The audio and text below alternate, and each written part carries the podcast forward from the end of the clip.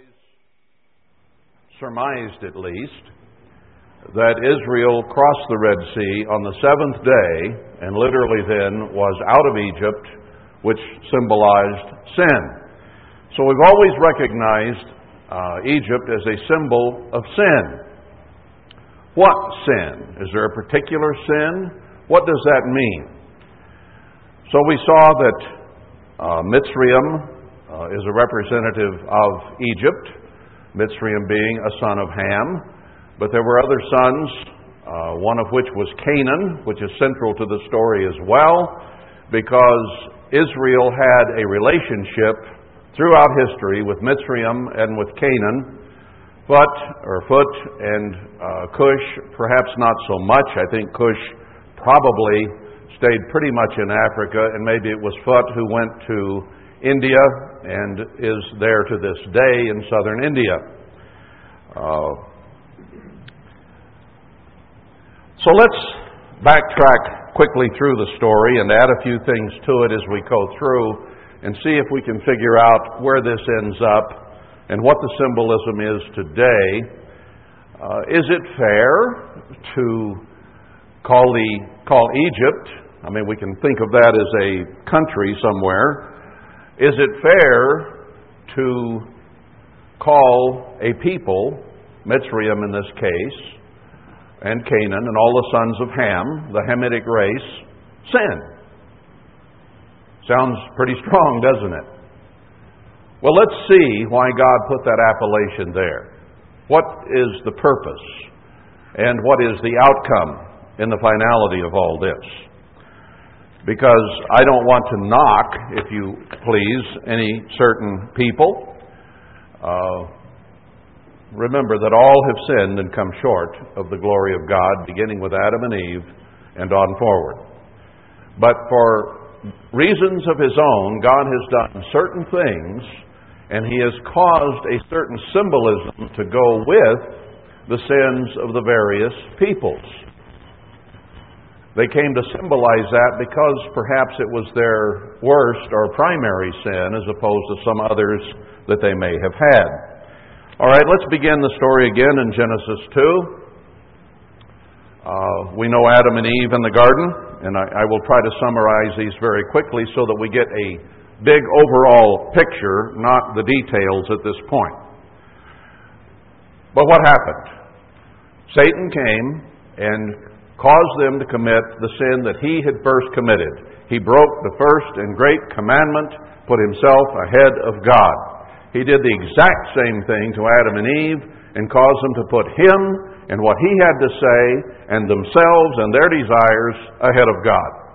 So the primary sin in the Garden of Eden, even though it included others, lying and so on, the primary sin was the first and great commandment idolatry. Okay? Then we go to Genesis 6.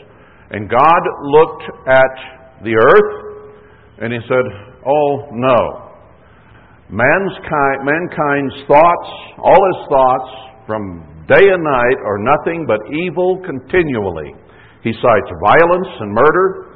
He cites, and this is a key that we may have overlooked, his way was being forsaken. So, whatever ramifications that may have in terms of all kinds of sins, it was the way of God that was being forsaken and the way of Satan that was being accepted. What is that? That is idolatry. The first and great commandment uh, had been broken habitually from Adam down until the days of Noah. So, God wiped man out, save one righteous man and his sons, their wives, and Noah's wife, eight souls. Uh, idolatry was the problem. Genesis 9, uh, we have Right after the flood, Shem, Ham, and Japheth, the sons of Noah, there is a genealogy given of those tribes or of those peoples. The only one that has the length of times in the succession is of Shem. That's interesting. Why not Ham? Why not Japheth? Because God chose Shem to carry through with for his own purpose, which we will see. Now, at the beginning of this, before the genealogies are even approached, there was a flashback sin of what had been before the flood. It's what started things off in a negative way again. And we went through the story of Canaan, of either having an affair with Noah's wife or maybe even a homosexual affair with Noah himself when he was drunk. The details of that are neither here nor there at this point. The point is, they were going back to the selfishness and the idolatry that God had already wiped them out for. And he said, Cursed be Canaan, the son of Ham, because of what had occurred there. And that he would become a uh, servant to Shem. And then when uh, Noah pronounced that curse on Canaan, and said that he would be a servant of Shem, he also said, Blessed be the Lord God of Shem. What's the point here? Race? No. The point was Canaan had gone back to the same kind of idolatry that God had wiped mankind out for. Shem was listening to his father Noah, and he still maintained the true one God. So the contrast of someone going godless into idolatry and Shem, who was listening to Noah and was willing to follow the way of God. I'm here to tell you that the reason the numbers of Shem are listed and God went that direction is because they were the only ones at that point who had any desire or inkling to continue a relationship with Almighty God and put Him first and keep the first and great commandment. That's what it was all about. Then Nimrod, who was a uh, Canaanite, stood forth. He was a great leader of people, and yet he led them in the wrong direction. Here again, you have the exact same problem cropping up. Uh, he and his mother worshiped himself as God. They built cities which God is against. He wants us to have no house to house and no field to field. We're too close together even right here. That will be remedied at some point. Look at the dimensions of the New Jerusalem sometime and see the 144,000 are there and divide the cubic space up, and you've got miles and miles of space for each person. Lots of room. That's the way God likes it. Anyway, Nimrod went the wrong way and they committed idolatry with her worshiping Nimrod as God and he worshiping himself as God. So you have there the mother and child which was brought forth at that point and has come down through history, all through the ages, called different things at different times by different people, Isis and Osiris, whatever the name was in Egypt, Rome, Greece, or wherever. Nimrod is still the key figure, even in modern day Christianity, which has accepted Easter and Christmas and all of those holidays which go back all the way to Nimrod and Semiramis. They are idolatrous holy days, and they symbolize idolatry. And that has continued through the time of Christ until today, and it has never let up.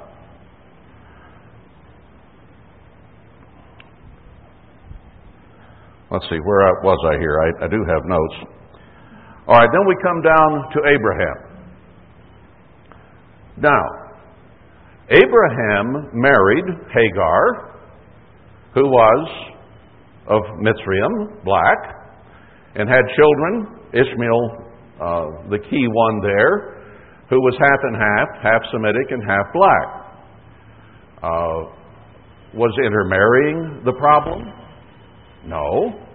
In fact, there really wasn't a problem, except a couple of women getting upset with each other, and you know, that happens. But the key is Hagar did not pull Abraham away from God. Now, he married Keturah after Sarah died and married and had a lot of women, and then he had a lot of children. They were taught by Abraham chapter 18, verse 19. I want to turn to that real quickly, but this is a key, key thing. Genesis 18. Even though he had Gentile children born of women of the land, apart from Israel, verse 19, God says that he is going to make Abraham a great and mighty nation, for I know him. Now, wasn't that the key when God had him sacrifice Isaac? I know him, that he will command his children and his household after him, and they shall keep the way of the eternal to do justice and judgment, that the eternal may bring upon Abraham that which he has spoken of him. So God figured his best shot and chance at having people who would not go into idolatry was through Abraham, who would teach his children. Now, his Gentile children, or half Gentile children, uh, when it came time for inheritance, he sent them east with gifts. Now, Abraham was not against intermarriage, if you will. He did it, okay? Several times. But he knew God's purpose. He knew Shem. He knew Noah. He knew those men who were righteous, and he followed in their footsteps in following God. And God made sure. But then, when Abraham understood that God was going to work through Sarah's child, which came as a miracle later on, to start the kingdom. Now, Ishmael would become a father of 12 princes and a, a many people as well. But God wasn't going to work through Ishmael. God was going to work through Sarah, Isaac, Jacob, and Joseph. He chose to do that once he really got to know Abraham. Now, there's the reason right there that Abraham told his servant, Go find a son, a son, a wife for my son Isaac. Don't go to the Canaanites.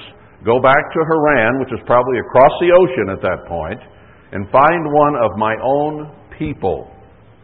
Why? Because Shem had continued to worship the Lord God of Shem. Now, were they perfect in it? No. And did many individuals slip from that? I'm sure they had. But it was the only people on earth then who had some kind of relationship with God, and that's where Abraham wanted his children, the offspring of Isaac, to come from. So it was not racism in Abraham's mind, it was what God had chosen. Now, God gave Abraham a severe test, did he not, to see if Abraham would go into idolatry.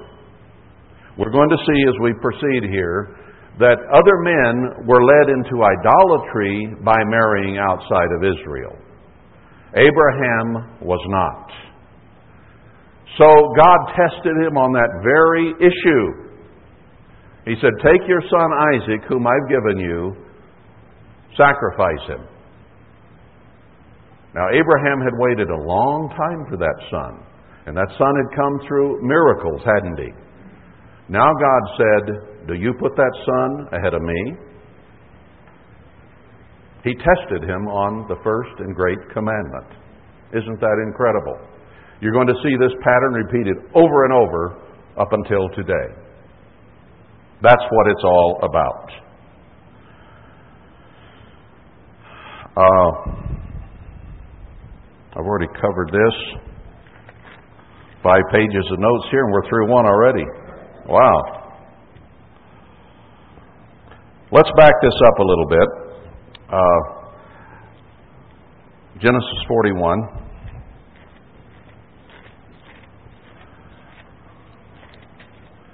And here I want uh, verse 8. And it came to pass in the morning that his spirit was troubled, and he sent and called for all the magicians of Egypt and all the wise men thereof and Pharaoh told them his dream, but there was none that could interpret them to Pharaoh. Who did Pharaoh, the Mitzrayimite, look to? He looked to magicians, to sorcerers. He did not look to God. In other words, the line of Canaan, as expressed, or the line of Mitzrayim perhaps, as expressed in Pharaoh, was idolatrous, did not know the true God. Now let's examine Egypt here for a moment. Why did God tell Abraham that I will send your people into captivity for 400 years? He was going to make them a mighty and great nation. Well, why plan ahead of time that they're going into captivity? Does that make any sense? If they're going to be blessed all the way through, there had to be a test. There had to be an awakening. There had to be an acknowledgement of something. Now, Abraham, Isaac, and Jacob had obeyed God, okay, for the most part. They made mistakes, but so what? They kept their relationship right with God and put Him first in their lives. Tithed to Him, obeyed Him, did everything He said. Now, Joseph was born and he was sent down. He was tempted by Potiphar's wife, who was a Mitzrayimite, black woman. Then he married into Egypt, a Mitzrayimite, black women or woman. His two sons, Ephraim and Manasseh, were probably half and half. So again, it was not race here that was the problem, or even intermarriage that was the problem, was it? Pharaoh was pagan. Joseph was sent down there, and in a very short order became the leader of Mitzrayim. Now, did Mitzrayim turn to God? No. Did Joseph turn to pagan idols? No. God brought Jacob down there. Israel began to multiply, became millions of people, and they were subservient to the Egyptians. Well, what had they done? Jacob was obeying God. His sons were essentially obeying God. Joseph was obeying God. Then why put those people into slavery? Because when they went to Egypt, it was not long until they began to forget God and serve the pagan Egyptian idols. And they got down to the point that after 430 years, they didn't even know who the true God was. When Moses came and said, I'm going to, God is going to deliver you, they said, Who's that? Which God? There's lots here. Which one is it? They hadn't a clue. They had gone so far into idolatry, they had forgotten all their history and everything about the true God. Now, God planned to make a great and mighty nation of them, right? But the same thing is true here that was true all the way back to Adam and Eve. They had to be shown who the true God was, and they had to be shown that idols are powerless. How did God begin the thing in Egypt? He sent Moses to Pharaoh, and Pharaoh's magicians made snakes, and Moses threw down the rod of God, of Aaron, and it became a snake and ate up those snakes. There's your clue. God was showing that He was more powerful than the gods of Egypt. And those were satanic miracles that occurred with Pharaoh's magicians. Now, God then used the plagues on Egypt to begin to destroy Mitzrayim, who was idol worshippers. Israel had come to look up to Mitzrayim because they were their bosses and they had accepted their gods now God was going to destroy that people before the very eyes of Israel, and He did it by using Mitzrayim's gods. They worshipped fleas and flies. They worshipped uh, the things that crawled in and out of the river. And God plagued them with their own gods. The point here is what? Idolatry. Then, when God got ready to actually bring them out, see, they went through that whole thing to show that Egypt's gods were powerless to help them, and in fact could kill them. And then God struck the firstborn of man and beast to show that he had the power to destroy the power of every family in Egypt and the whole Egyptian empire. And when he led them out, he led them out with a mighty hand, with power.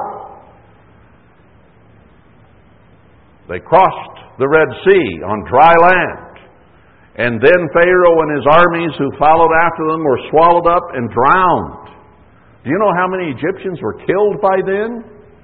There was not a blade of grass, not a leaf on a tree. The firstborn were all dead. The cattle, the sheep, the animals were dead. And the whole army, the powerful young men of Egypt, were all dead. So by the time they came out of the sea on the far side and the seas closed over them, the Egyptian empire had been destroyed. And there's a verse I didn't look up that says, Do you not yet realize that Mitzrayim is destroyed? God was showing those people who God was. You shall know that I am the eternal. And Egypt's gods are powerless. God wanted that lesson burned so deeply in those people that they would never forget who was God and who wasn't. It's the whole purpose of going to Egypt in the first place. I never realized that until we began to look at this. Did they get it?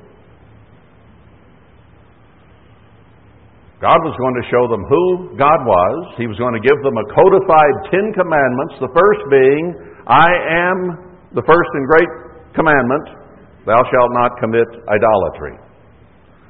So while Moses was going away to listen to the true God, Israel went right back to the Egyptian gods, made a golden calf, and began to dance and worship it. They went into idolatry almost immediately after coming out of Mitzrayim.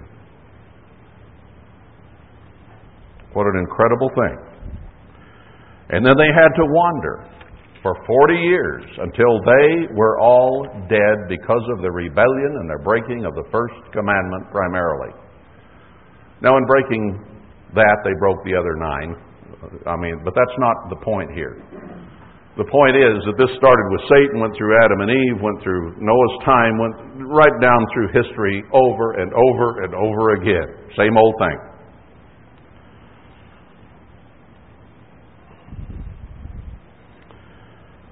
Um, let's pick it up in 1 Samuel 17. I'm going to pick up a few loose ends of things I did not go to, not very many, because I want to keep moving so that this has a, a movement through history, is what I want to present today, and let you see where it went in each and every age from Satan's first rebellion until today. 1 Samuel 17, uh, down in verse. Uh, this is Goliath and David. Let's pick it up in verse 42. And when the Philistine looked about and saw David, he disdained him, for he was but a youth and ruddy and of a fair countenance. And the Philistine said to David, Am I a dog? That was the name for uh, Gentiles at that time and in Christ's time. That you come to me with staves, and the Philistine cursed David by his gods. Now, this Philistine, uh, Philistines were of Canaan, and he was a black man about nine and a half feet tall who worshiped his own gods. Okay? The Philistine said to David, Come to me, and I will give your flesh to the fowls of the air and to the beasts of the field. Then said David to the Philistine, Come you to me with a sword and with a spear and with a shield. I am come to you in the name of the Lord of hosts, the God of the armies of Israel, whom you have defied. This day will the Eternal deliver you into my hand, and I will smite you and take your head from you, and I will give the carcasses of the host of the Philistines this day to the fowls of the air and to the wild beasts of the earth, that all the earth may know that there is a God in Israel. David was a man of God. Now, David married some Gentile wives as well. But like Abraham, they did not turn him from God. When his deal with Uriah the Hittite, again, a black man, I don't know about Bathsheba for sure. Some research shows that she was of Dan, so she may have been Semitic.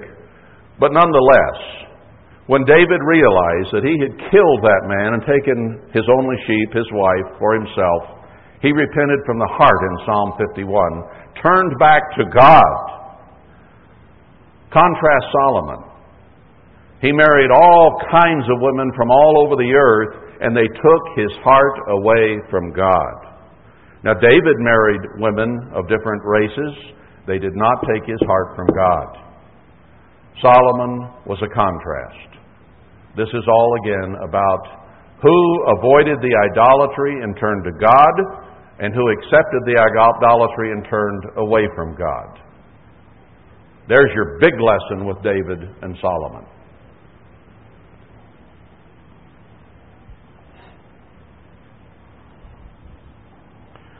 Moses, well, I, will flash back a little bit here in Numbers 12. I got a little ahead of the story, but here we have the case where Moses himself also had married an Ethiopian wife. Now, this just got uh, uh, Miriam and Aaron all in a wad. They didn't like that at all. Numbers 12. And Miriam and Aaron spoke against Moses because of the Ethiopian woman who he had married. Now remember, he had married Zipporah as well, who was also uh, a Canaanite, or whatever race, she, I mean, whatever tribe she was from. I, was it Canaan or Mitzrayim? I forget anyway. But this is Ethiopian, probably of Cush that he had married here. Now, Moses had showed he was going to follow God. That's the whole point. If it had been illegal, and perhaps it was to do that, Aaron and Miriam might have been right. That's something maybe Moses shouldn't have done, or at least in their mind he shouldn't have. Whether in God's or not is not completely clear here. They said, Has the Eternal spoken only by Moses? Moses made a mistake here. So our opinion is just as good as Moses' opinion. Now, what were Miriam and Aaron doing? They were committing idolatry. God had put Moses in charge. Clearly, Moses was obeying God. He was following God. Now, the fact that he had intermarried wasn't anything different than Abraham had done and many others had done. But God had chosen him because he was a man of God, and he called Moses his friend and servant. So, by telling God that he had made a mistake, that he might as well speak through them, they were putting their judgment, their opinion, and themselves above Moses, who had placed, and God had placed Moses there. So in actuality, they were placing themselves above God in his judgment. Their judgment of Moses in their opinion was greater than God's judgment of Moses, if you will. Samuel faced the same thing, didn't he? They have not rejected you, Samuel, they've rejected me.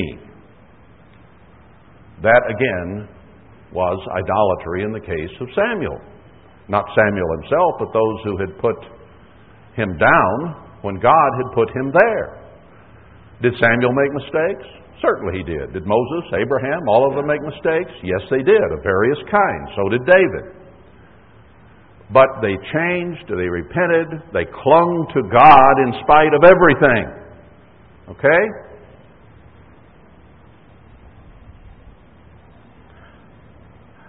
Now let's show uh, Exodus 18. I think this is an important thing to throw in here a little bit. Uh, Exodus 18, verse 1. When Jethro, the priest of Midian, now Moses had married remember, an Ethiopian woman. Jethro was his father in law. So Jethro was also a black man, okay? Heard of all that God had done for Moses and for Israel, his people, and that the Eternal had brought Israel out of Egypt, then Jethro, Moses' father in law, took Zipporah, uh, Moses' wife, after he had sent her back, and her two sons. Uh, verse 5 No, wait, let's go to verse 3. And her two sons, of which the name of the one was Gershom, for he said, I have been an alien in a strange land. The name of the other was Eliezer, for the God of my father, said he, was my help and delivered me from the sword of Pharaoh. So Jethro is giving credit to Almighty God, and he was a black man.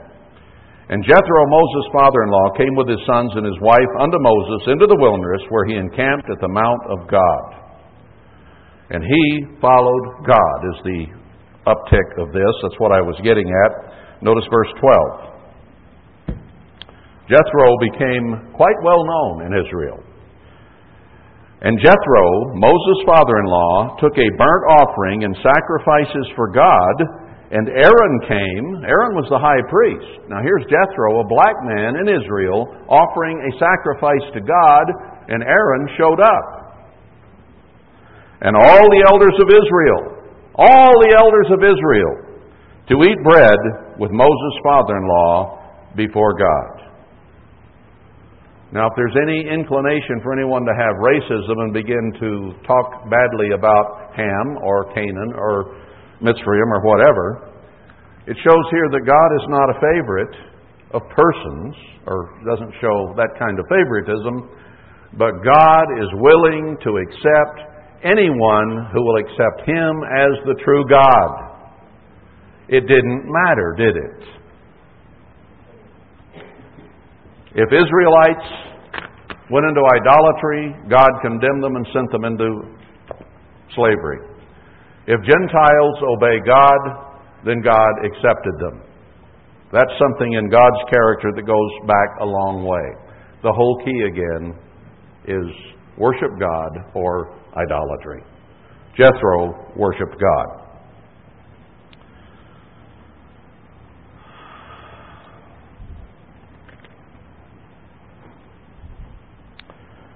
All right, let's see. I kind of covered David and Solomon here.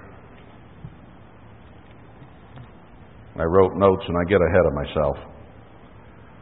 Uh, let's go to Joshua 15. Joshua 15. And here, verse 63. As for the Jebusites, now they were of Canaan, they were black people as well. The inhabitants of Jerusalem the children of Judah could not drive them out, but the Jebusites dwell with the children of Judah at Jerusalem, Jerusalem unto this day. Now let's tie one together with that. Uh, is, uh, Jerusalem, as I had mentioned before, was named Jebus by the Jebusites. They founded Jerusalem, apparently. Uh, God had that done before Abraham ever even got there because he was sent to another land across the ocean from Haran and uh, was to look for a city, as it says in Hebrews 11, and he found the city of the Jebusites. But as we covered the other day, the after Babel, the confusion of the languages, uh, Canaan apparently went across the seas to the original promised land in the Garden of Eden. And then Abraham later, or Abram, was sent there uh, to take that land, and it was to be the promised land that God gave to Abraham. But the Canaanite was then in the land, as we read last night. Now, where was I going here? Another one in Joshua 24. Joshua 24. Fading in and out here. I don't know what that is. Maybe I turned my head away. Maybe that's it. Uh, verse 11, I want. Um, and you went over Jordan and came to Jericho, and the men of Jericho fought against you the Amorites, the Perizzites, the Canaanites, the Hittites, the Girgashites, the Hivites, and the Jebusites, and I delivered them into your hand. I sent the hornet before you, uh, drove out them from before you, even the kings of the Amorites, but not with the sword and not with your bow. So God did this, and there are several scriptures here. I think I wrote a couple of them down. Uh, yeah, First Kings 9. These Canaanites were in the land, and what happened? They couldn't drive them out. Now notice First Kings 9, verse 20. And all the people that were left of the Amorites, Hittites, Perizzites, Hivites, and Jebusites, which were not of the children of Israel, their children that were left after them in the land, whom the children of Israel also were not able utterly to destroy, upon those did Solomon levy a tribute of bondage service or bond service to this day. So Israel enslaved the people of Canaan. Uh, I think I had one more maybe on that. Let's see here. Uh, maybe that's enough. There's another place where it talks about it, and it, it lists all the different tribes in that they enslaved either the Amorites or the Hittites or whoever were there. You can pick that story up. It isn't necessary to get all the detail anyway. But the point is, God had promised or told in the curse from Noah onto Canaan that they would serve Shem. Now, Israel had gone into captivity of the Mitzrayimites, who were of Ham, black. And then when they came out of the promise, out of Egypt or Mitzrayim, and went into the promised land, Canaan was there. So they went from a black society and culture that was idolatrous to another black society that was idolatrous. And God said, Clean these idol worshippers out of the land. They didn't do it. And they enslaved them instead. So, the prophecy and the curse of Noah came to pass there. And what happened? Did Israel's obedience and worship of God lead the Canaanites to repent and accept God in heaven as the true God? No. They began to keep and worship the idols of Canaan. So bad overpowered good in terms of idolatry. Now, what did God eventually do? He sent Israel into captivity for breaking the first and great commandment. They accepted the idolatry of those peoples who turned their hearts away from God. So, let's go to Judges 1. Here we have verse 28, Judges 1:28. It came to pass when Israel was strong that they put the Canaanites to tribute and did not utterly drive them out. This is the one I wanted. Neither did Ephraim drive out the Canaanites that dwelt in Gezer, but the Canaanites dwelt in Gezer among them. Neither did Zebulun drive out the inhabitants of the land. But the Canaanites dwelt among them and became slaves. Neither did Asher drive them out. And on and on it goes here, down through verse 35. It just keeps talking about the different ones that they enslaved. All right. Uh,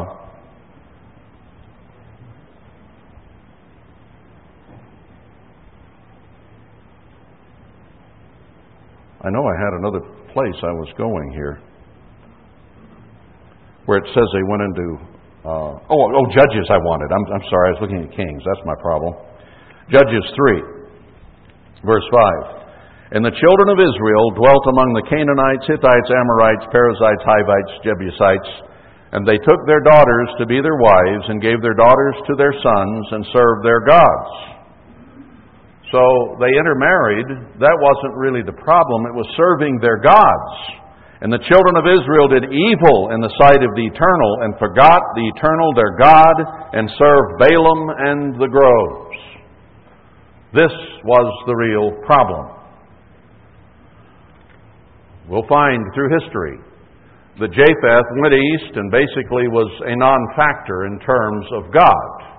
But God had chosen to work through Shem because Shem followed through with Noah's teaching. But the relationship between Canaan and Israel throughout history has always been close. There has been slavery both directions, and there has been intermarriage up to here, back and forth between Shem and Ham.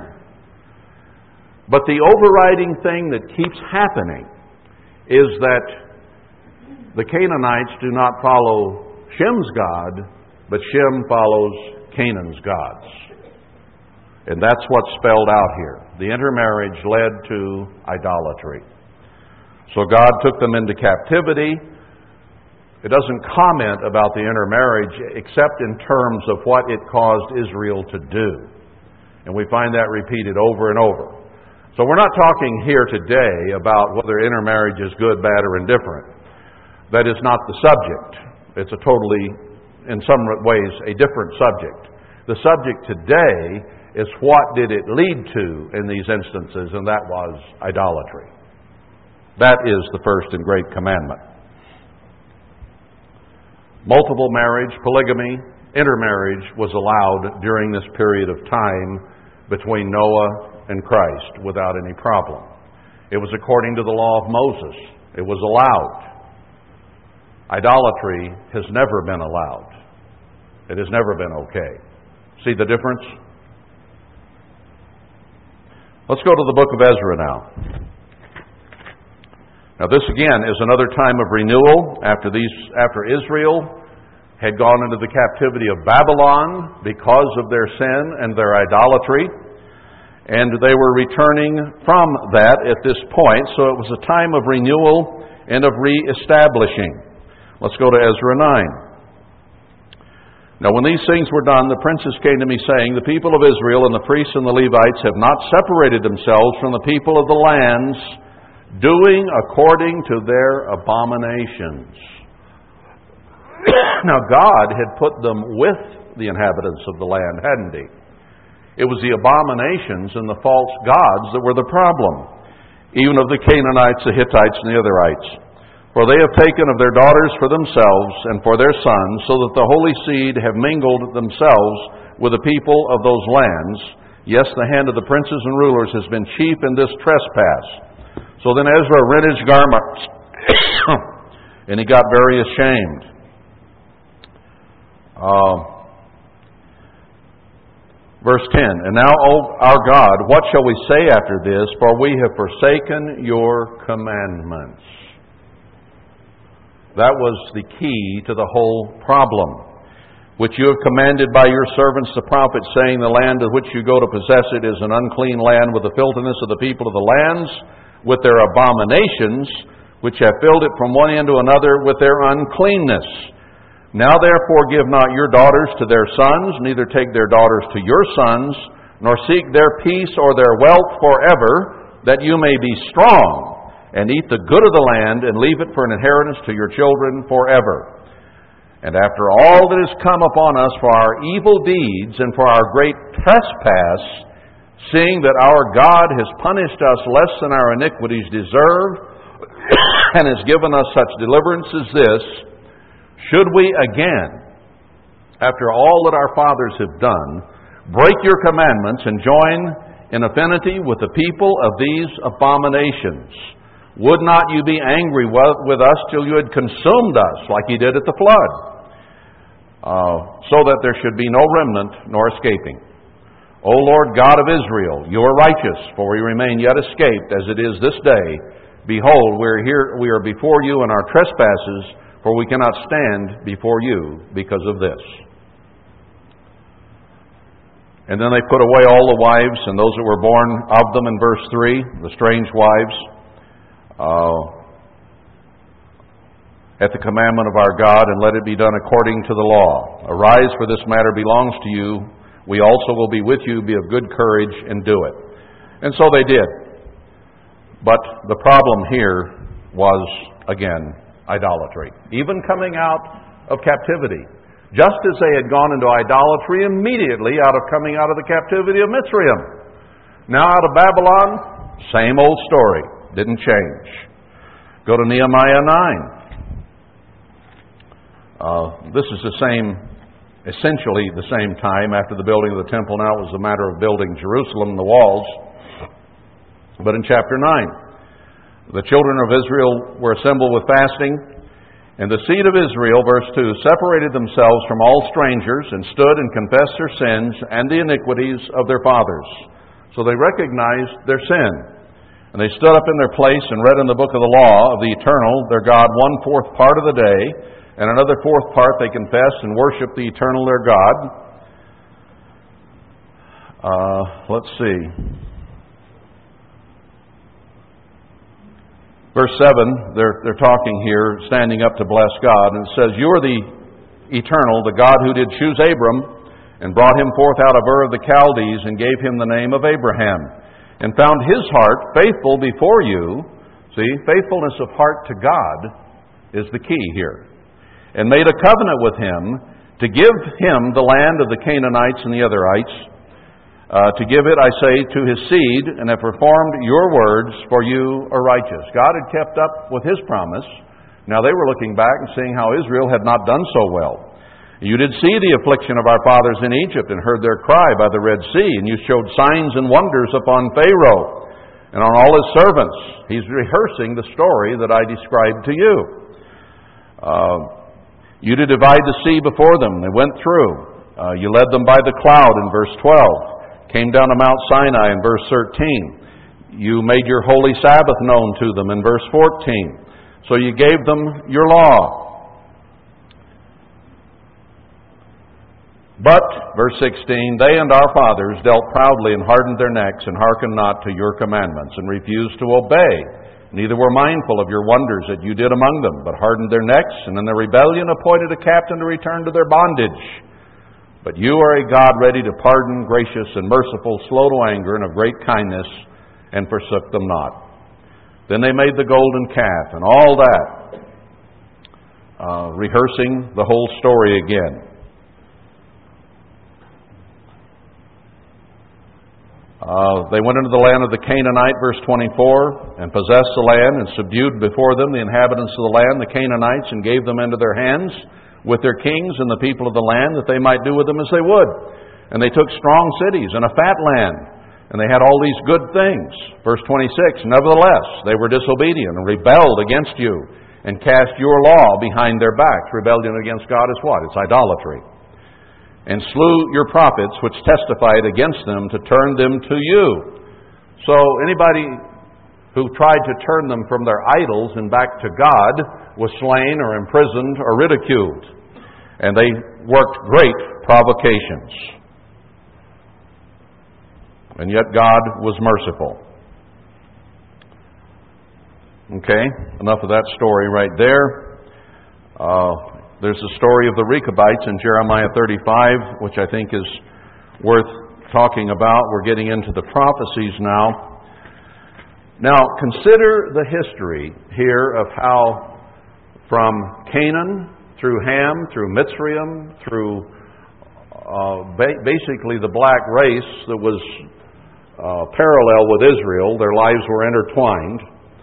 They had gone into idolatry, the same sin of Satan and Balaam, uh, worshiping themselves.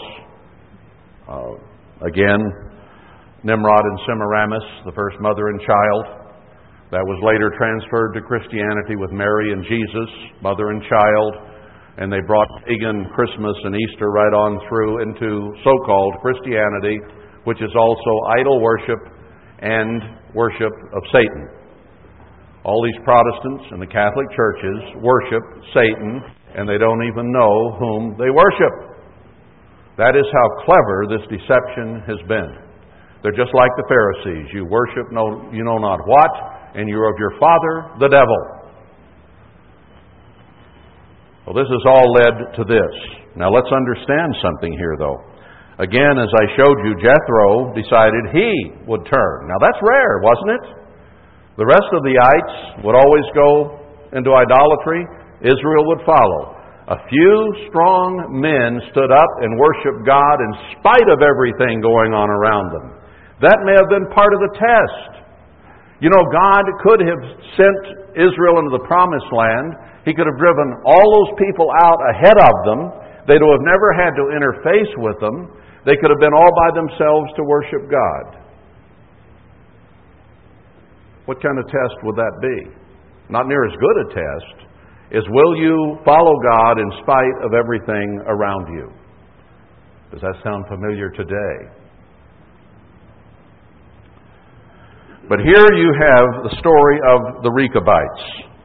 Now, the Rechabites uh, were uh, descendant of Hobab, who was an Ethiopian, or he's a brother-in-law of the. I'll get it straight in a minute. He was related to Jethro and the Ethiopian woman that Moses had married. Okay? But these Rechabites had looked to their background and Jethro's and his family's obedience to God. And they had made a vow that they would not drink wine. And then they were told there's nothing wrong with drinking wine. But they said, We have obeyed, verse 8, the voice of Jonadab, the son of Rechab, our father, in all that he has charged us to drink no wine all our days, we, our wives, our sons, nor our daughters, nor to build houses for us to dwell in. Neither have we vineyard, nor field, nor seed, but we have dwelt in tents. So they obeyed their father, who goes back to Jethro's line, and God hearkened to them.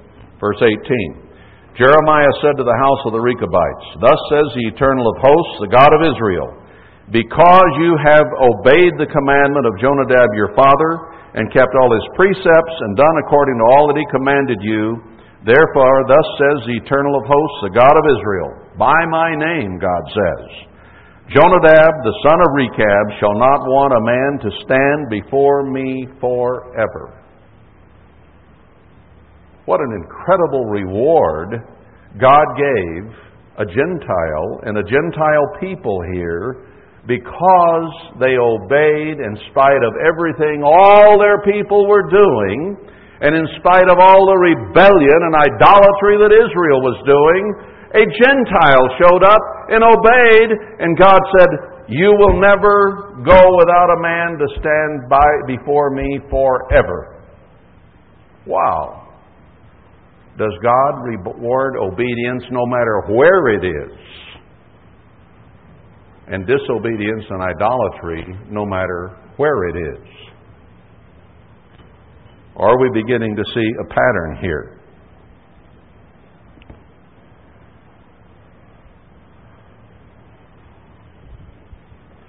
We'll see that repeated by Christ in a little bit. Uh, Let's go to Zechariah 14. I, am jumping a little bit ahead when Christ is on the earth, and I'll come back in a minute, but I want to point something out here. Now, this talks about when Christ is on the earth. He split the Mount of Olives in chapter 14, and everybody will come up to keep the Feast of Tabernacles. Now, this one had my head scratching a little bit uh, a week ago. It shall be that whoso will not come up all the families of the earth to Jerusalem to worship the King, the Lord of hosts, even upon them shall be no rain. What is not coming up before the, to worship the King, the Lord of hosts? That's idolatry. Because he will be on the earth and he will have said, Everybody come up to keep the Feast of Tabernacles. So if you don't, for any reason, that is idolatry. You're putting something ahead of Christ. And if the family of Mitzrayim go not up, and come not, that, I ha- that have no rain, there shall be the plague wherewith the Eternal will smite the heathen that come not up to keep the Feast of Tabernacles. Now we've had this relationship between Shem and Ham all this time, and they and, and Ham had always gone into idolatry. So Japheth is kind of out of it. God keeps using Shem and Ham together because of the parallel of their lives. This shall be the punishment of Mitzrayim and the punishment of all nations that come not up to keep the Feast of Tabernacles. In that day shall there be upon the bells of the horses holiness to the eternal. So, what is God going to begin to do at the beginning of the millennium? Christ is going to stamp out idolatry. And all bells will ring of holiness to the eternal. And if the Egyptian wants to cling to his idols, he won't have any rain. Because that is not the political correctness of that day. Then he says, Yes, every pot in Jerusalem and in Judah shall be holiness to the eternal of hosts. And all they that sacrifice shall come and take of them, and see therein, and in that day there shall be no more the Canaanite in the house of the eternal of hosts. Now, is that eternal judgment against Hamitic Canaan? Canaan? Almost sounds like it on the surface, doesn't it? But it's not. Now it says, If Mitzrayim come not, and the Canaanite will no longer be there, read Revelation 21 and 22. It talks about when the New Jerusalem is here, and the righteous will be in, and those who are outside will be those that love and make a lie. All the unclean and the filthy will be outside. They will not be allowed to be inside. So, in order to come inside, you have to repent. And when you repent, and they will be under the new covenant then, right? Won't be the old covenant. It'll be the new covenant. What does the new covenant include? It includes Israelite or Gentile, anyone on the face of the earth who will repent and turn to God. Then they are no longer a Canaanite. Then they are a spiritual Israelite. There is neither Greek nor Jew in the Spirit of God. It does not say that there will not be an Egyptian or a Canaanite in terms of a being there, but the Canaanite gods and the Egyptian gods are going to be repented of, and Christ is going to be accepted as the true God, and they'll keep the first and great commandment, and they won't any longer be a Canaanite. They will be a spiritual Israelite. And as such, will be allowed in the temple. Now, if they don't repent, they won't be allowed in. But neither will an Israelite or anybody else who doesn't repent. There's a message here. Put God first, and you will be allowed in the holy city. If you don't, you won't be in. And the Canaanites and the Egyptians Mitzrayimites cannot bring their false gods into the temple of God. It won't happen anymore. It's all over. Repent or else.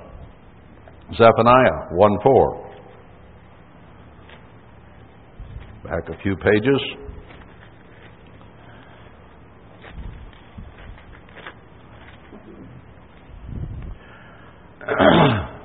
this is a time when God is going to begin to take a hand in world affairs. Verse 3 I will consume man and beast, I will consume the fowls of the heaven, the fishes of the sea, and the stumbling blocks for the wicked. And I will cut off man from off the land, says the Eternal. I will also stretch out my hand upon Judah. So Israel gets it in the neck too, right? We know from Ezekiel 5 and other places, 90% of Israel is going to be destroyed in the end time. The Great Tribulation and those things that follow. So this is not a racist thing at all. We've been talking a lot about Ham and Canaan. Why?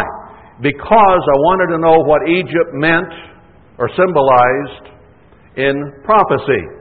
Now, we've already gone into Babylon, haven't we? We spent about 30 sermons on it instead of seven, showing how evil Israel was and how this nation right here that we are in is symbolic of Babylon. Babylon's about as bad as you can get. So we jumped on, on uh, Israel and Babylon a whole bunch in that series. Now we're jumping on Ham and Canaan a whole bunch in this one. And Japheth is just Gog and Magog and the hordes of the east who are totally godless in the first play, place and don't even come into play until at least the millennium and mostly in the great white throne judgment. I'll stretch out my hand upon Judah and upon all the inhabitants of Jerusalem, and I will cut off the remnant of Baal from this place. Idol worship is the main thing God is going to be after. Baal goes all the way back to Nimrod and Semiramis. And the name of the Chemarims with the priests. Now, the, the are the Kerethites of the Old Testament. 2 Kings 23, I won't go there. But they were Philistines. They were black priests, but they were idolatrous priests, and that was the key. That's why he mentions here in Zephaniah when God takes a hand at the end, he's going to cut off those that represent idolatry. And the Kerethites or the Chemarims uh, represented idolatry, so they have to go. Zephaniah 2, verse 5. Woe to the inhabitants of the seacoast, the nation of the Kerethites, whom we just addressed. The word of the Eternal is against you, O Canaan, the land of the Philistines. I will even destroy you, that there shall be no inhabitant. And then he, he hits on Judah and Israel, Moab, Ammon. They'll be like Sodom and Gomorrah. These people all breaking the first and great commandment and serving other gods. That is the key. Now, when we read some of those scriptures about the end time and Cyrus and all those things we've talked about that the church is involved in, what does God keep saying over and over? What did He say all the way through Ezekiel? Dozens of times. They shall know that I am the Lord.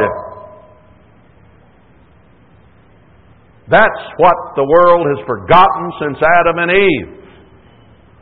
And God is going to straighten that out. Idolatry will go. Matthew 15, verse 22. Behold, a woman of Canaan came out of the same coasts and cried to him, saying, Have mercy on me, O Lord, you son of David. My daughter is grievously vexed with the devil. But he answered her not a word. Didn't even acknowledge she was there. She was a Canaanite, a black woman. Um, well, my eye won't fall on where I was. Uh, not a word, verse 23. And his disciples came and besought him, saying, Send her away, for she cries after us. So he, he didn't even acknowledge her, and he told his disciples, You send her away, get her out of here. But he answered and said, I am not sent, but unto the lost sheep of the house of Israel. Then came she and worshipped him, saying, Lord, help me. But he answered and said, It is not meet to take the children's bread and cast it to the dogs. Now, this goes all the way back. It sounds very harsh, doesn't it? But let's understand. Shem was trying to obey God, and Canaan was going the other direction into idolatry in the personage of Canaan and of Nimrod and of Semiramis, and essentially most people ever after that. And God had chosen to work through Shem, through Abraham, Isaac, and Jacob, and David, Moses, and had brought it down through Israel. God had made Israel the example nation that should be the ones on earth obeying Him. And they went up and down in that, mostly down. A lot of it was at the influence of the Canaanites and Mitzrayimites around them. So, if God was going to get this straightened out, He was still going to work through the line of Israel. That's why Christ came as a Jew, not of some other race. Because God was going, and at times He almost gave up. I will make Israel an example to the world. They were his best shot, bad as they were. That's all he had. Japheth was way out there, and Ham had gone after other gods. Israel kind of up and down, back and forth, wishy washy, not much count.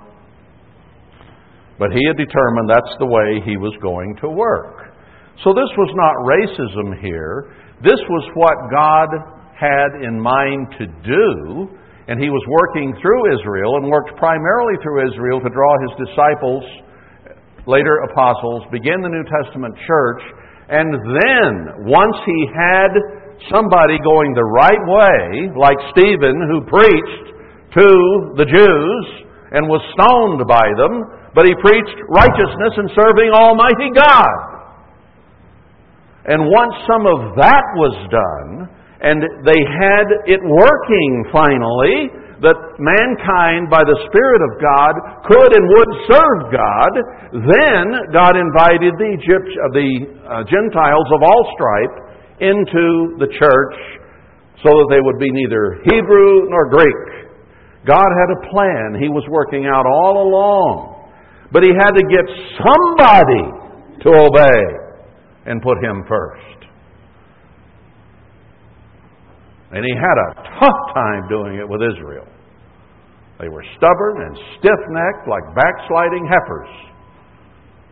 Stoned the prophets. Anybody that told them serve God and not Baal, and out came the rocks. Always that way. Now, he had mercy in this case, like with the Rechabites, like with Jethro. She said, Truth, Lord, yet the dogs eat of the crumbs which fall from their master's table. Then Emmanuel answered and said to her, O woman, great is your faith. Be it unto you even as you will. And her daughter was made whole from that very hour. She showed faith, and Christ rewarded it, even though he was not working there yet. That doesn't mean he was never going to work there. In fact, it would only be a short time from this episode that he would work there when Paul and Peter introduced the Gentiles into the church. Things were going the right way again. Now, there's one more example I might use here, and I don't know whether it's a true one or not. But remember, one of Christ's twelve disciples was Simon the who? The Canaanite. Now, the word in the Hebrew in the Bible is Kenan in Greek, or something like that, which was taken from Canaan, or from Canaan's seed. Uh, I looked it up in the commentaries because I wondered about it, and they says, well, there is a problem here. Now, they don't really explain what the problem is, but they say there's a problem here. Because no one wanted to accept the fact that Christ might have included a Canaanite as one of his disciples. Now, he did not offer membership in the church and the spiritual Israel until shortly hereafter. So I don't know uh, for sure if Simon was indeed a bloodline Canaanite. Uh, there's other places they say he was Simon the Zealot, or from Zelotes, uh, meaning zealous. Uh, I don't know. Now, perhaps since there was so much intermarriage between Ham and Shem in Jerusalem, it could have been that he was mixed, and he might have even been part Israelite, but he still showed the some elements of Ham in his physiognomy or his color or something, uh, and therefore was called a Canaanite. Because if any of that showed, he would have been called that instead of Israel, just like it is today. Now, I don't know what the real answer to that is. My questions about it are these. Why didn't the, Jew, the Pharisees and everybody jump all over him if one of his disciples was indeed a Gentile or part Gentile? Uh, why was not there an issue ever made of it? There was Bartholomew and Simon, and I think one other that that's the only, when they were named disciples. That's the only thing that's said about them. That's it, nothing more. He led through James, Peter, James, John, Jude, and, and some of the others, but those were never mentioned again. Now, maybe if he was indeed a Canaanite, and I'm not saying that he wasn't. He might have been. Maybe he was there with them, but may not have ever said much. And since there were so many people that tended to follow Christ, maybe the Pharisees never made an issue of it. I don't know. But I can't imagine the Pharisees not making an issue of anything they could find. So, was he a Canaanite? I think it's a little bit unclear. But in my mind, it's fine if he was. Because God was just about to invite the Gentiles in. He did not make Simon the Zealot or the Canaanite, whichever he was, a leader of the Gentiles. He gave that job to Paul, primarily because Paul was such a biased uh, Pharisee in the past. And he had to repent of all that get struck down and be taught for three and a half years. And then Christ said, Did you get it, Paul? Oh, okay. I'll go preach to the Gentiles. This took some doing. Hebrews 11 Rahab the harlot, a Canaanite woman in black, is a part of the 144,000 because she was faithful to the people of God. She recognized the true God through those men and through Israel. In spite of her sin, in spite of her profession, it didn't matter. She put idolatry and the worship of the Canaanite gods, she put herself in the line of fire to be killed if they had found her out. She put the spies from Israel, the servants of God, ahead of her own life. And God saved her and called it called and put her name in with the faithful in Hebrews 11 who will be in the first resurrection. Now that's a beautiful story right there, isn't it? Let's go to Ezekiel 16. I believe I actually am going to finish this today. Ezekiel 16. now, we've already talked about Israel being today, or the United States, uh, being symbolic of all Babylon. Now, Babylon is Satan's system that came out of Babel through Nimrod, and it is diabolical. It is a worldwide system, but America is at the center of it. We are the great whore to be destroyed in Revelation 18 and 19. And God addresses us as such in Ezekiel 16. Again, the word of the eternal came to me, saying, Son of man, cause Jerusalem to know her abominations, and say, Tell them, Thus says the eternal God to Jerusalem, Your birth and your nativity is of the land of Canaan your father was an Amorite, and your mother was a Hittite. God is saying here, I can't tell you from the people of the land. You look just like them. Now, they didn't. They were Semitic and white. The Amorite and the Hittite were black. So to look at them standing on the street corner, you would know the difference, wouldn't you? Quite clearly. Now, Israel was related, if you go back to Ephraim and Manasseh, at least those two sons. Uh, and there had been a lot of intermarriage. But Israel was still essentially white. And the Amorite and the Hittite had been black. So, if looking at them, God couldn't tell the difference, what was the difference? It wasn't the physical God was talking about. He couldn't tell the difference in practice, in religion, in idolatry, which was which. The Amorite and the Hittite don't look like you, you look like them. This is a problem. That's why they went into captivity. And this is the chapter where he labels Israel the great whore.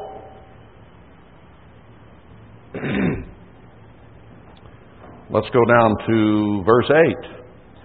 Now, when I passed by you and looked upon you, behold, the time was the time of love. And I spread my skirt over you and covered your nakedness. Yes, I swore to you and entered into a covenant with you, says the eternal God, and you became mine. God saw them as harlots, worshiping everything spiritually except God. And He forgave that and said, You became mine. Just mine, not belonging to all those that you had been giving yourself to. Verse 17 You have also taken your fair jewels, of, and, and they didn't accept that, of my gold and of my silver, which I had given you, and made to yourself images of men, and did commit whoredoms with them. So they made their own idols and committed adultery against God. Verse 28 You have played the whore also with the Assyrians, because you were insatiable. Yes, you have played the harlot with them, and yet could not be satisfied. So, there is a relationship also with Assyria in Shem, and Assyria is at least part Semitic, I think, and maybe part Japhetic, but uh, there was a captivity and a destruction by Nebuchadnezzar and by the Assyrians on Israel. And yet, Israel played the harlot with Assyria. Hosea says that Ephraim, like a silly dove, will go to the Assyrian in the end time into idolatry. Not necessarily just a military pact, but into idolatry of the Assyrian people. You have, moreover, multiplied your fornication in all the land of Canaan unto Chaldea, and yet you were not satisfied therewith. So Israel had joined together with Assyria and with Canaan in ungodly, idolatrous relationships. Now keep in mind those three, because that's going to come up again in a little bit. How weak is your heart, says the eternal God, seeing that you do all these things, the work of an imperious, whorish woman. Israel was to be the example, and yet they had been just as bad or worse than the heathen around them. And God said, You were worse. What an indictment. Now let's go to Isaiah 19. Here is one of the key end time prophecies about uh, Mitzrayim or Egypt, and perhaps it refers to all the sons of Ham. And this is the one of the ones that I kind of wondered about, among others, and I won't go to all of them, but you'll find the same thing wherever we go. So let's look at Isaiah 19. Now, this is a section in here which has a burden against uh, Moab, against Babylon in verse 13, Moab, let's see, the daughter of Zion in 16, uh, Ethiopia in 18, which is probably Cush. And uh, maybe we ought to take, let's look at that a little bit too. I hadn't thought of 18, but let's pick it up here a little bit. Woe to the land shadowing with wings, which is beyond the rivers of Ethiopia, that sends ambassadors by the sea, even in vessels of bulrushes upon the waters. So here again, you have sea travel by uh, Ethiopians or black people. To a nation scattered and peeled, to a people terrible from their beginning hitherto, a nation meted and trodden down, whose land the rivers have spoiled. So Ethiopia would be knocked down. God said that uh, there would be a curse on Canaan and upon Ham, really. Uh, not all the sons of Ham in that case, but Canaan. But Mitzrayim never obeyed. Canaan never obeyed, just as Israel never very often obeyed. All ye inhabitants of the world and dwellers on the earth, see you when he lifts up an ensign on the mountains, and when he blows the trumpet, hear you. So Ethiopia had been disobedient too. But listen when God sets something up. There's something you might need to hear. For so the Eternal said to me, I will take my rest, and I will consider in my dwelling place like a clear heat upon herbs, and like a cloud of dew in the heat of harvest.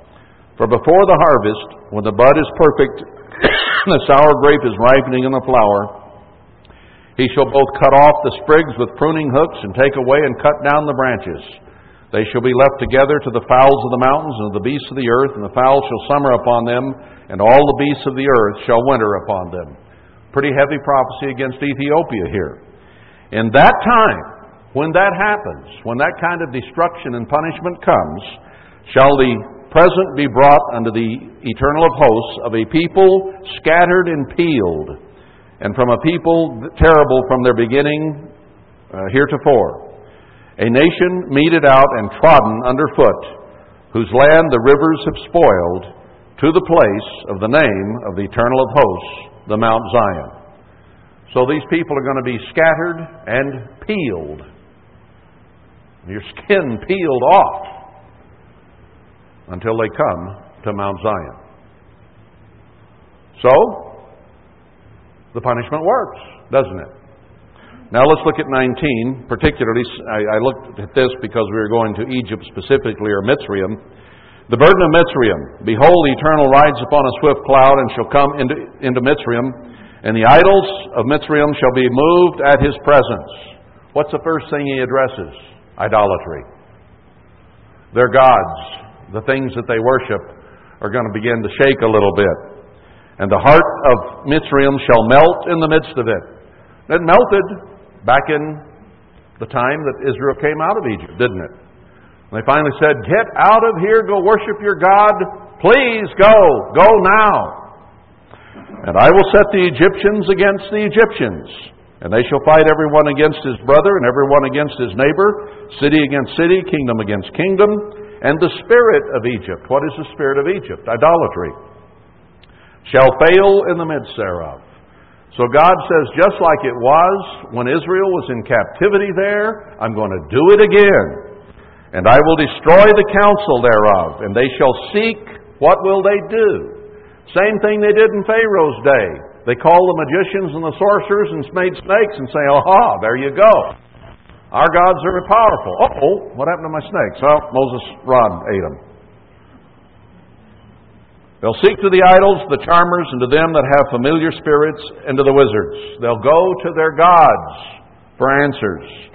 And the Mitzrayimites will I give over into the hand of a cruel Lord, and a fierce king shall rule over them, says the eternal, the Lord of hosts. Now, this was written about 700 BC, long after uh, the things that happened in Egypt, okay? So, this was a future prophecy. And the waters shall fail from the sea, and the river shall be wasted and dried up and they shall turn the rivers far away, and the brooks of defense shall be emptied and dried up. Makes me again wonder if we're not talking about something much bigger than a little sand spit with one river running through it. The fishers shall mourn, and all that. And they that work in fine flax, verse 9, and they that weave network shall be confounded. So all through their society, in other words, they shall be broken in the purposes thereof, all that make sluices and ponds for fish. Verse 11 Surely the princes of Zoan, and that's of Mitzrayim, are fools. The counsel of the wise counselors, that is, the wizards and the magicians and so on, is become brutish. How say you to Pharaoh, I am the son of the wise, the son of ancient kings? How can you say you know anything when it's being destroyed before your very eyes? Where are they? Where are your wise men? Where are the idols that are going to save you? And let them tell you now, and let them know what the Eternal of Hosts has purposed upon Mitzrayim. The princes of Zoan are become fools. The princes of Noph are deceived. They have also seduced Mitzrayim, even they that are the stay of the tribes thereof.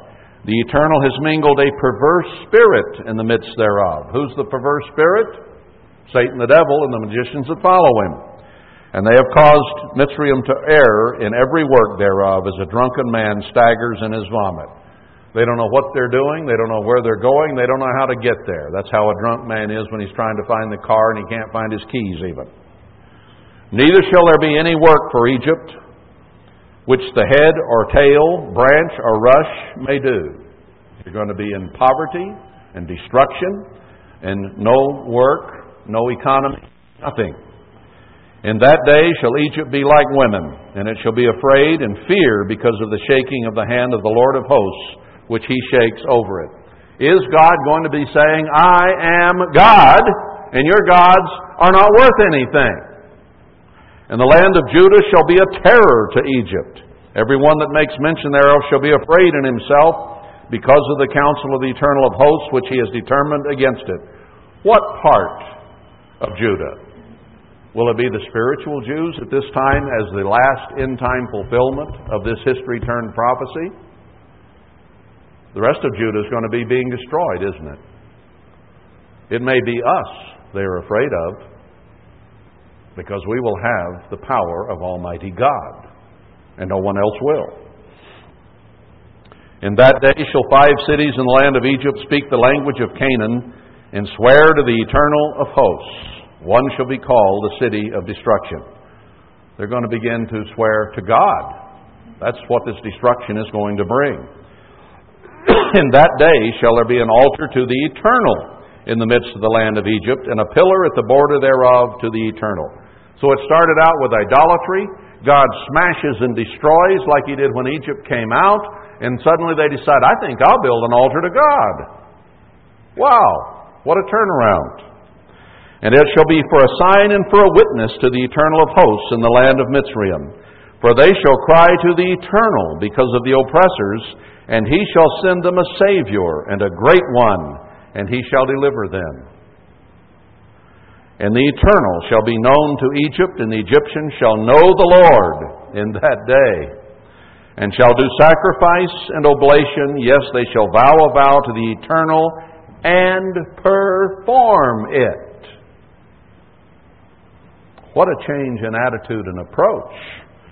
And the Eternal shall smite Egypt, he shall smite and heal it. And they shall return even to the Eternal, and he shall be entreated of them and shall heal them.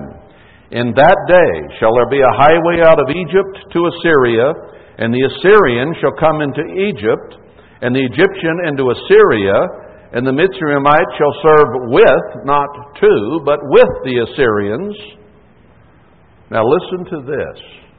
In that day shall Israel be the third with Egypt, and with Assyria, even a blessing in the midst of the land whom the Eternal of hosts shall bless, saying, Blessed be Egypt, my people, and Assyria, the work of my hands, and Israel, my inheritance. The three that had committed the harlotries together that we saw in Ezekiel 16 now all belong to God, and they're a third, a third, and a third in the land. What a beautiful story. It's all going to turn out right.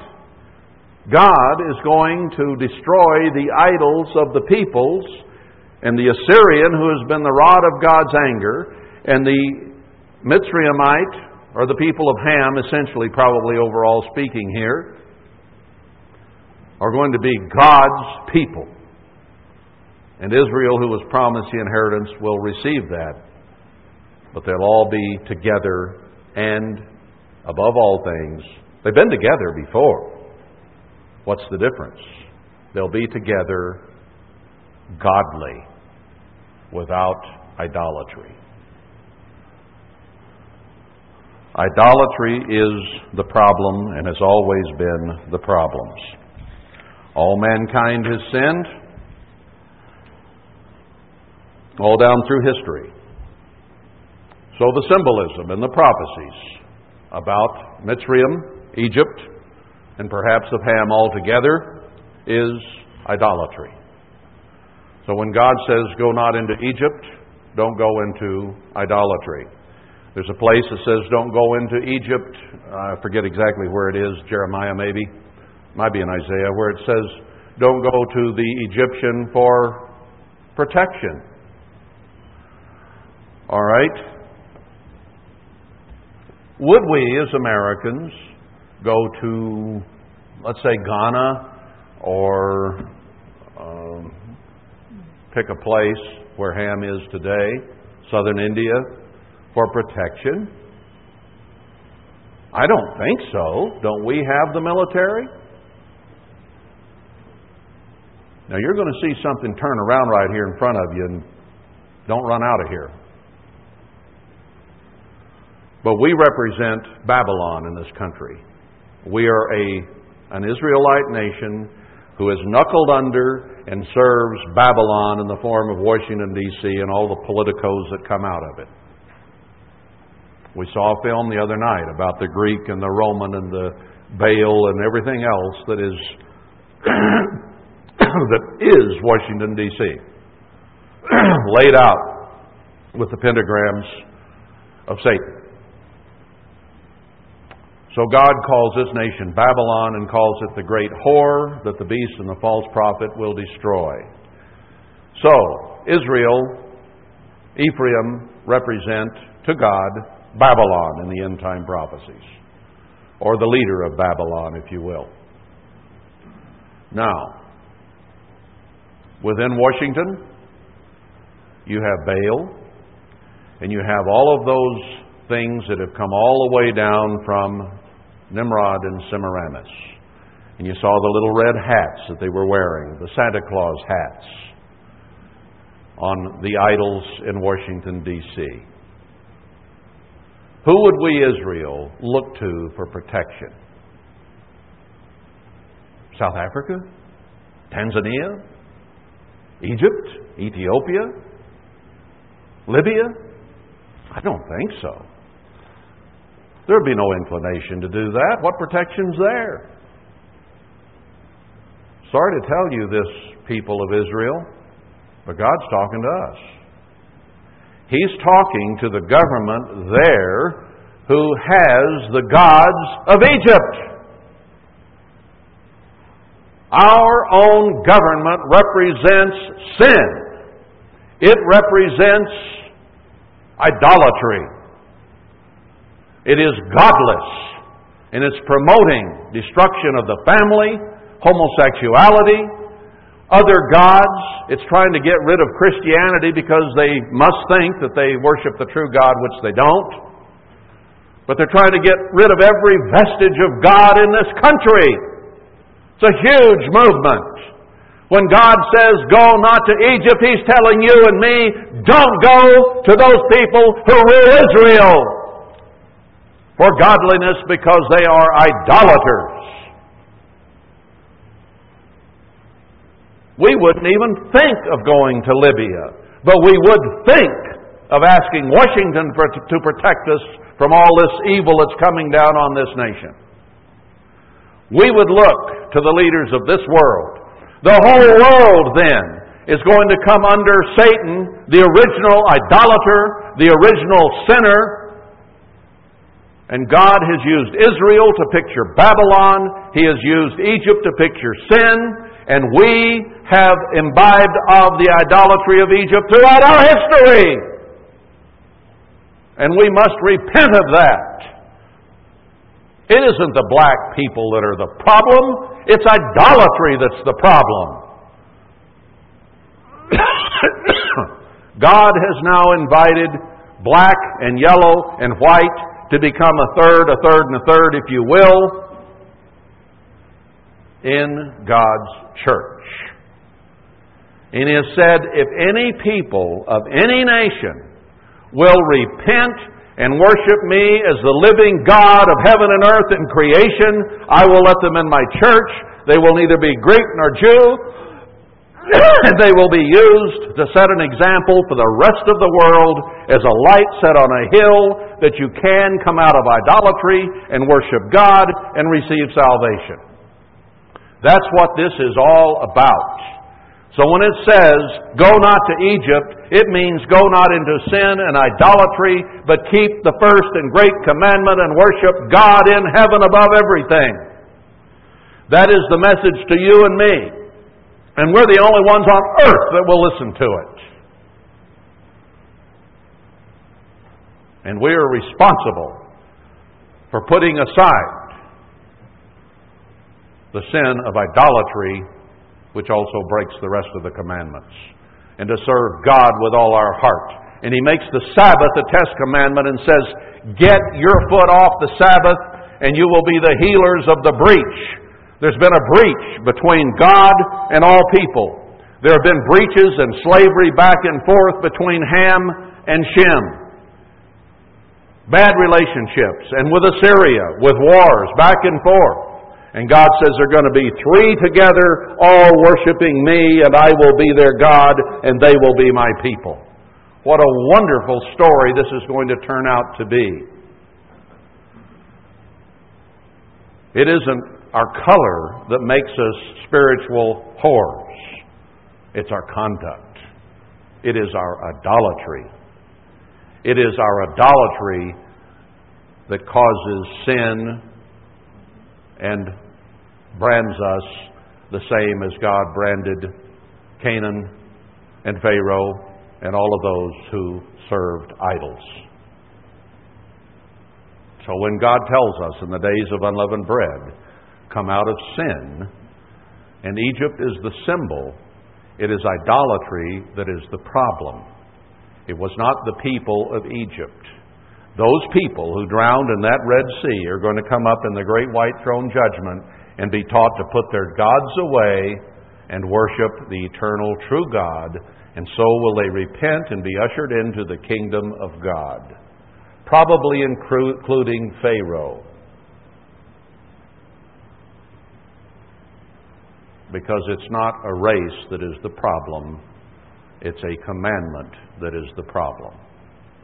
And that is why Egypt, which was highly idolatrous, is pictured as sin during these seven days, and why in the prophecies we're told, don't go to Egypt. Because if we go to anyone for help, for protection, for guidance, for leadership, other than Almighty God in heaven, we are committing idolatry, and God will not put up with that and we will go into tribulation and die there and probably lose eternal salvation if we do that. It's all the marbles now. We're going for broke, brethren. You understand. Go to God. Put Him first. In everything that you say and think and do, and put everything you can think of that influences you away from God, that is in the society and culture around us, away from you. Because that is the sin of Egypt. Anything that leads you to Sabbath breaking, idolatry, adultery, fornication, lying, cheating, stealing, covetousness, or any of those things has to be put away because every last one of them is a breaking of the first commandment worship God and no other gods before Him. Do I need to go into all the things in our society that are leading us away from God, that represent sin, idolatry, and Egypt? I don't think so. You're intelligent people. You need to examine your lives and see what you might be putting ahead of Almighty God. Because this is a critical issue, and He is about to shake this world to the foundations and kill more than 90% of everyone that walks the face of the earth this day. That those who remain will finally have gotten the point they shall know that I am the eternal.